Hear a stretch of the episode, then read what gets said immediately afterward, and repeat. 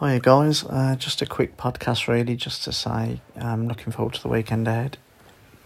Uh, Williams v Leo, the boxing on BT Sport tomorrow night, that'd be really good.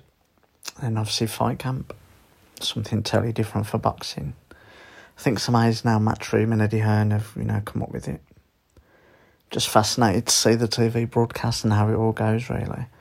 But all five fights are stunning really.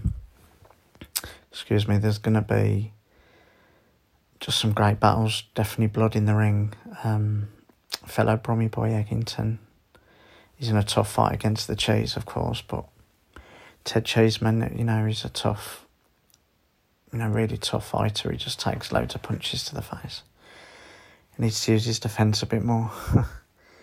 um, the Wardley Vallily fight, there was a bit of needle at the uh, press conference today, so that'd be really good.